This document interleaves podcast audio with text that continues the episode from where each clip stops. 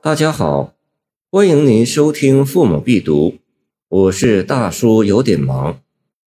会日宴游，杜审言。日会随名夹，春晴助杏花。解身忆旧水，张目会连沙。歌管风清度，池台日半斜。更看金鼓齐，争向石重家。这是一首专门写会日这天，唐朝的达官贵人们外出饮酒宴乐的诗。诗作不仅具有较高的艺术水平，而且在民俗研究上也具有很高的价值。通过这首诗，人们能够生动形象地了解到当时会日宴游的具体情况，从而更好地认识那段历史中的一个生活侧面。会日是指阴历每月的最后一天。唐代每到正月晦日这天，人们就要外出临水宴乐，以驱除不祥。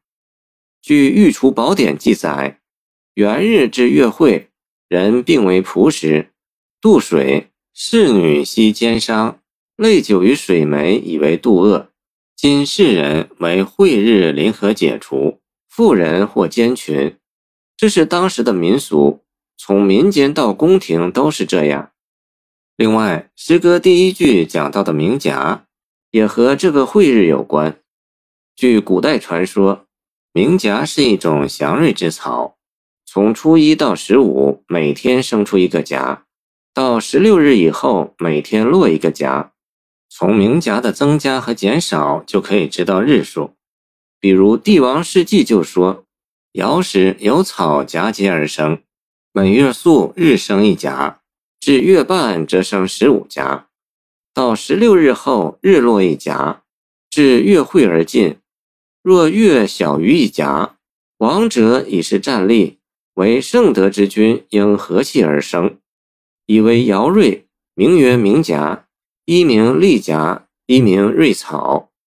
看来会日临水宴游的习俗和这个古老的传说是有关系的。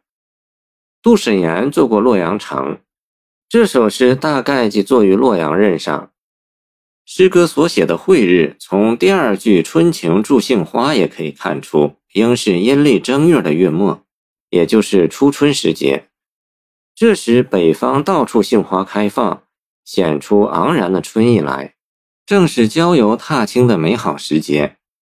诗中写道：“士大夫们身，古代士大夫束在衣外的大袋子，这里泛指一带，在这一天都出城来到水边，搭起供休息宴乐之用的帐篷来。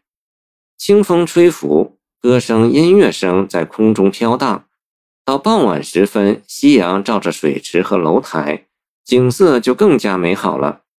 就在这个时候，那些富豪之家的人们已经骑着马，争先恐后的向西晋大官僚石崇曾经居住过的金谷园去了。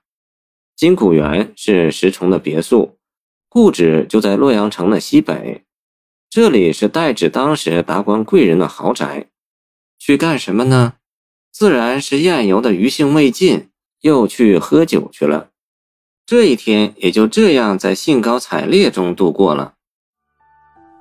谢谢您的收听，欢迎您继续收听我们的后续节目。